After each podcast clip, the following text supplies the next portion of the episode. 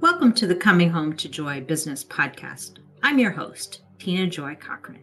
I'm a business coach, published author, speaker, and founder of Golden Heartland, a business community for women. I have a question Is this you? You have dreams and you need money to live the life you want, so you start a home business. Suddenly, you find yourself in a world where you feel alone, overwhelmed, misunderstood, and frustrated.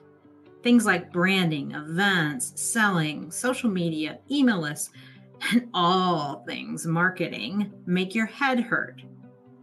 Trying to grow a business, homeschool the kids, be a wife, and good Christian have you constantly feeling behind and struggling for balance. I get it. Been there. That's the bad news.